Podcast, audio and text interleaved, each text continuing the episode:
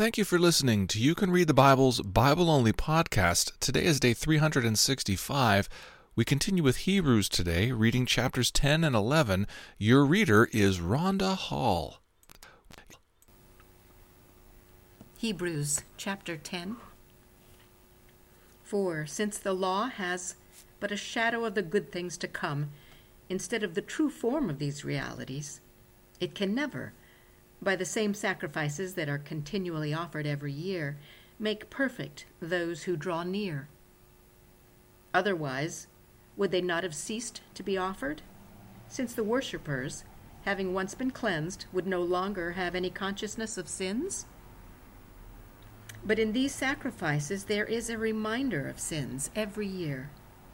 For it is impossible for the blood of bulls and goats to take away sins.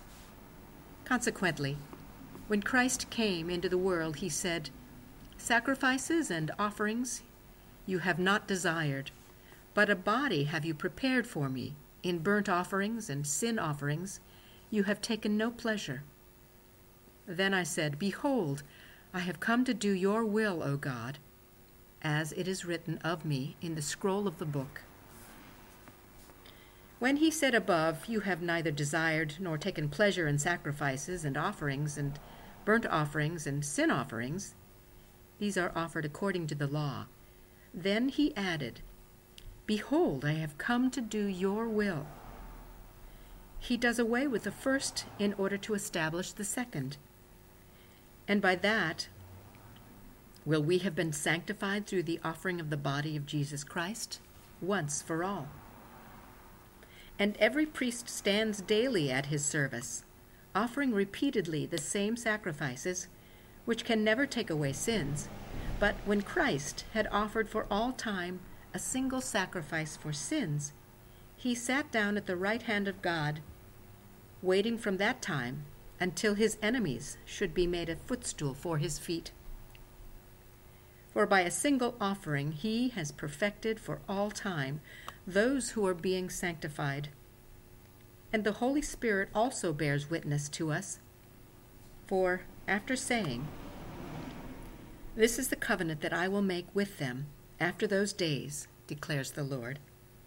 I will put my laws in their hearts and write them on their minds.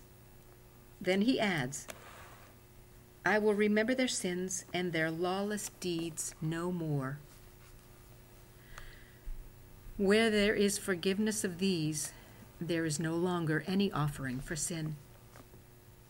Therefore, brothers, since we have confidence to enter the holy places by the blood of Jesus, by the new and living way that he opened for us through the curtain, that is, through his flesh, and since we have a great priest over the house of God, let us draw near with a true heart in full assurance of faith, with our hearts sprinkled clean from an evil conscience and our bodies washed with pure water.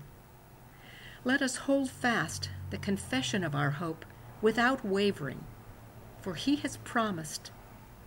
For he who promised is faithful. And let us consider how to stir up one another to love and good works, not neglecting to meet together, as is the habit of some, but encouraging one another. And all the more as you see the day drawing near. For if we go on sinning deliberately after receiving the knowledge of the truth, there no longer remains a sacrifice for sins, but a fearful expectation of judgment and a fury of fire that will consume the adversaries. Anyone who has set aside the law of Moses dies without mercy on the evidence of two or three witnesses. How much worse, worse punishment do you think will be deserved by the one who has trampled underfoot the Son of God and has profaned the blood of the covenant by which he was sanctified and has outraged the Spirit of grace? For we know him who said, Vengeance is mine, I will repay. And again, the Lord will judge his people.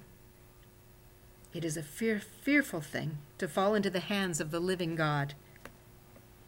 But recall the former days when, after you were enlightened, you endured a hard struggle with sufferings, sometimes being publicly exposed to reproach and affliction, and sometimes being partner with those so treated. For you had compassion on those in prison, and you joyfully accepted the plundering of your property, since you knew that you yourselves had a better possession, possession and an abiding one. Therefore, do not throw away your confidence, which has a great reward. For you have need of endurance, so that when you have done the will of God, you may receive what is promised. For yet a little while, and the coming one will come and will not delay. But my righteous one shall live by faith, and if he shrinks back, my soul has no pleasure in him. But we are not of those who shrink back and are destroyed but of those who have faith and preserve their souls. Hebrews chapter 11. Now, faith is the assurance of things hoped for, the conviction of things not seen. For by it the people of old received their commendation. By faith, we understand that the universe was created by the Word of God so that what is seen was not made out of things that are visible.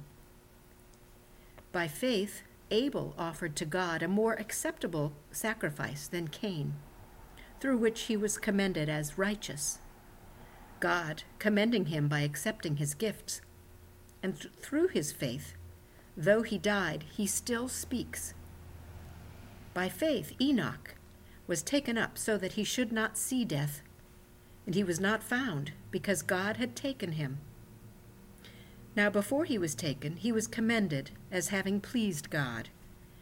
And without faith it is impossible to please him.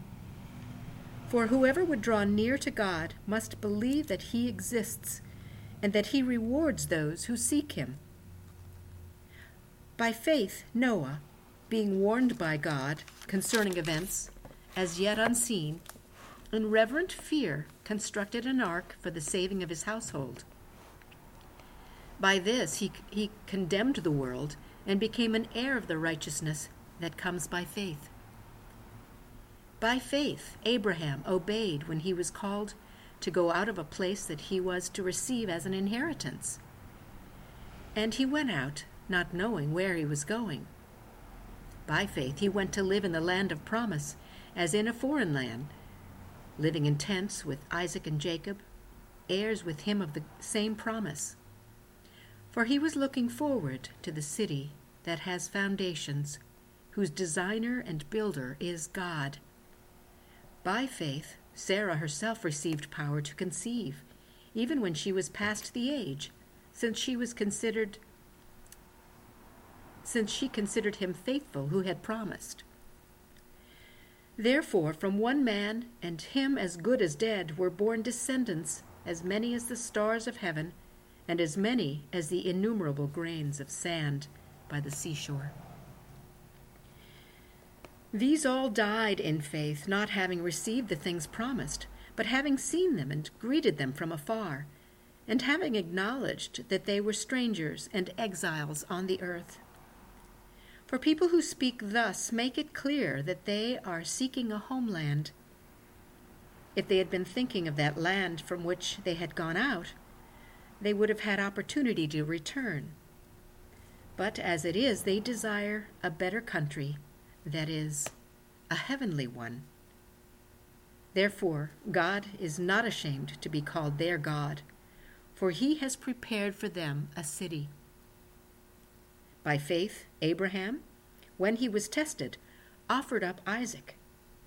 And he who had received the promises was in, in the act of offering up his only son, of whom it was said, Through Isaac shall your offspring be named. He considered that God was able even to raise him from the dead, from which, figuratively speaking, he did receive him back. By faith, Isaac invoked future blessings on Jacob and Esau. By faith, Jacob, when dying, blessed each of his sons, each of the sons of Joseph, bowing in worship over the head of his staff. By faith, Joseph, at the end of his life, made mention of the exodus of the Israelites and gave directions concerning his bones. By faith, Moses, when he was born, was hidden for three months by his parents, because they saw that the child was beautiful, and they were not afraid of the king's edict. By faith, Moses, when he was grown up, refused to be called the son of Pharaoh's daughters,